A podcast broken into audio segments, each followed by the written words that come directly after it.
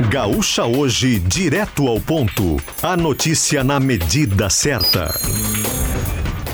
Sete horas, um minuto. Conforto, segurança e eficiência. Janis Transportes, a sua escolha certa para fretamento empresarial. Cremers, é bom para a medicina, é bom para a vida. Equipe da Rádio Gaúcha mobilizada para compartilhar o novo dia com você. Três pessoas são assassinadas nesta madrugada em Canoas. Guilherme Milman.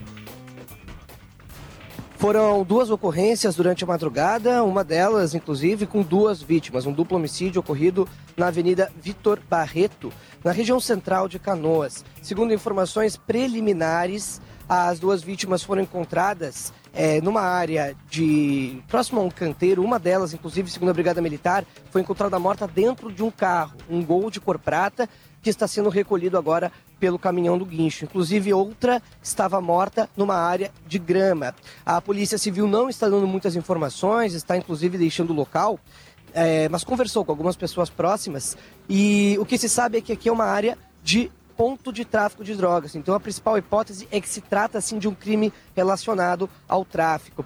Além dessas duas vítimas que foram mortas a tiros, um outro homem ficou ferido, chegou a receber atendimento médico, mas foi liberado. Ele foi atingido na região do pé. Ah, o caso ainda vai ser investigado pela polícia, inclusive será é, apurada, claro, as circunstâncias desse crime, a, quem são os autores e também a identificação dessas duas vítimas que ainda são desconhecidas. E mais cedo, por volta das três e meia da manhã, houve um outro caso em outra região da cidade, no, na rua Erechim, no bairro Matias Velho. Foi um homem também que foi morto a tiros. Não se sabe ainda a identificação dele, tampouco a dinâmica do crime. A direção da Penitenciária de Segurança Máxima de Mossoró, no Rio Grande do Norte, onde dois presos fugiram, já tinha sido avisada sobre a baixa qualidade das câmeras. Segundo a investigação, parte das câmeras de segurança não estava funcionando adequadamente no momento da fuga. Técnicos que acompanharam uma inspeção alertaram que os equipamentos não tinham nível de desempenho e eficiência para uma penitenciária de segurança máxima. Não eram câmeras modernas nem eficientes a ponto de garantir funcionamento sem falhas. O não funcionamento de parte das câmeras na fuga está sendo apurado. Forças especiais da Polícia Federal e da Polícia Rodoviária Federal vão auxiliar nas buscas aos dois fugitivos do Presídio de Segurança Máxima de Mossoró, Tiago Bittencourt. Agora pela manhã, um avião da Polícia Federal sairá de Brasília para Mossoró, no Rio Grande do, do Norte, com equipes de operações especiais da própria Polícia Federal e da Polícia Rodoviária Federal. Serão enviados 25 integrantes do Comando de Operações Táticas, unidade de elite da Polícia Federal, e sete policiais do Grupo de Resposta Rápida da Polícia Rodoviária Federal. Eles se somam aos 300 agentes de segurança que entraram hoje no terceiro dia de buscas aos dois homens que fugiram da Penitenciária Federal de Mossoró na madrugada de quarta-feira. Além disso, três helicópteros, drones com equipamentos que identificam a temperatura corporal e cães farejadores auxiliam. Ainda não foram encontradas pistas dos dois homens, segundo o governo do Rio Grande do Norte. E a Interpol trabalha com a possibilidade de que os dois criminosos que fugiram do presídio de segurança máxima tentem escapar para países vizinhos. O nome de Rogério da Silva Mendonça e Davidson Cabral Nascimento foram incluídos na lista de criminosos procurados internacionalmente. Os 196 países que compõem a organização também passam a ter acesso às informações da busca. Maior possibilidade é de fuga para países que fazem fronteira terrestre. Policial é condenado a 14 anos de prisão por morte de engenheiro em Porto Alegre. Pedro Quintana. O policial militar Jonathan André Baranoski Tonin foi condenado pela morte do engenheiro civil Vilmar Matiello, na zona sul de Porto Alegre, em janeiro de 2016. O julgamento ocorreu na segunda vara do júri do Foro Central. A pena foi fixada em 14 anos de reclusão em regime fechado. O réu também teve decretada a perda do cargo pelos crimes de homicídio simples e tentativa tentativa de homicídio. Segundo o Ministério Público, a vítima dirigia pela Avenida Venceslau Escobar, no bairro Tristeza, quando foi perseguida e alvejada por não ter obedecido um sinal de parada que partiu do brigadiano. Ao ser baleado, o engenheiro perdeu o controle do veículo e bateu em um poste. Cabe recurso da decisão. Um estudo da Universidade Federal de Santa Catarina indicou que a Amazônia pode chegar a ponto irreversível de devastação até 2050. De acordo com a pesquisa, 10 a 47% da região amazônica estariam expostos a ameaças graves que levariam a transições no ecossistema. Entre os fatores de risco estão o aquecimento global, intensidade da sazonalidade de chuvas, duração da estação da seca e desmatamento. Cremers é bom para a medicina, é bom para a vida. Termina hoje prazo para pagamento da taxa de inscrição do concurso nacional unificado. Eduardo Carvalho. O valor é de 60 reais para quem se candidatou a vagas de nível médio e de 90 reais para nível superior. O pagamento deve ser feito até hoje por meio da guia de recolhimento da União, emitida no site do concurso, que pode ser quitada em qualquer banco ou via Pix.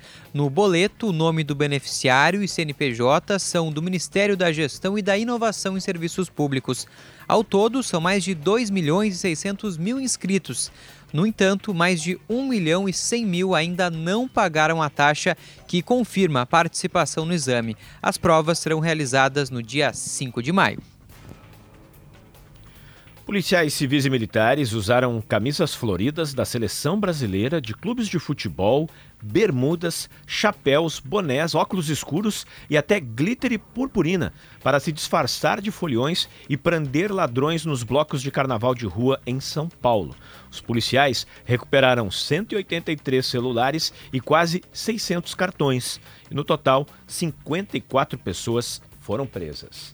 7 horas 8 minutos, 21 graus a temperatura em Porto Alegre, nesta manhã nublada na capital gaúcha. Vamos saber a previsão do tempo para hoje, Cleocum. Com tempo instável, a expectativa segue sendo de pancadas de chuva. Só que essas pancadas de chuva, elas não atingem toda uma região ao mesmo tempo, mas a gente tem chuva em várias partes da metade sul e do leste do estado tem chuva em muitas regiões do centro do estado também, às vezes chuvisco aqui e ali, também alguma chuva fraca, está bem misturada e bem variada essa situação. Vai para a região do Planalto, um pouco também para o Alto Uruguai, alguns pontos da serra, só que, repito, a chuva não é generalizada, não cai em todas as regiões ao mesmo tempo e pode ter até algumas áreas que não tenham pancadas de chuva. As chuvas têm sido muito localizadas e vão continuar assim, mas hoje a tendência é abranger todo o estado. Amanhã não é muito diferente disso, porque tem mais chuva no sábado. Domingo, a mesma situação, entre a tarde e a noite, preferencialmente no domingo. Segunda-feira tem chuva também, abrangendo praticamente todas as áreas na mesma forma de pancadas. Entre terça e quarta é mais para o norte do estado, talvez quinta sem chuva, mas depois voltam as pancadas entre a tarde e a noite outra vez. Quente e umidade é o que nos espera, principalmente a partir de amanhã. Hoje a temperatura está um pouco mais contida, mas a partir de amanhã a gente volta a ter temperaturas entre 30 e 33 graus em grande parte do estado do Rio Grande do Sul. Agora as informações do trânsito. Leandro Rodrigues. Saindo da capital pela Castelo Branco, pegando a freeway, a gente vê que o movimento está bem carregado para entrar em Porto Alegre, mas ainda não tem lentidão entre as pontes do Guaíba. O motorista segue livre até o, a área da rodoviária. Tem informação e a gente traz isso da lentidão na 240, Avenida Parobé, no bairro Charlau, na direção de Portão, bem dizer, tem uns dois quilômetros de lentidão ali. Houve sim uma colisão de carro em poste, o carro está até fora da pista, o poste meio torto. Isso foi ainda na madrugada, mas agora começou a ter movimento e começou, claro, ter os motoristas também reduzindo a velocidade ao passar esse acidente, por isso provoca essa lentidão. Tem uma informação que a gente está apurando de uma colisão entre carro e moto na 118, RS 118, junto do trevo de entrada em Alvorada. Atenção para quem está passando por ali, a gente está inclusive em deslocamento para essa situação para conferir o, a dimensão dessa ocorrência. O Caxias confirmou Argel Fux como novo treinador. Essa será a terceira passagem do comandante pelo estádio Centenário. Na primeira, em 2009, Argel levou o time à final de turno do Gauchão.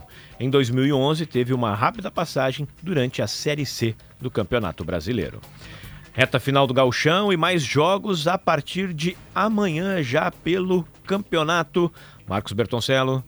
É, Josimar, fase final de etapa classificatória do Gauchão, faltam apenas três rodadas para o fim do campeonato e neste fim de semana tem Grêmio e Inter em campo. O tricolor neste sábado às quatro e meia recebe o Santa Cruz na Arena e domingo às 8 horas da noite tem Novo Hamburgo e Inter no Estádio do Vale.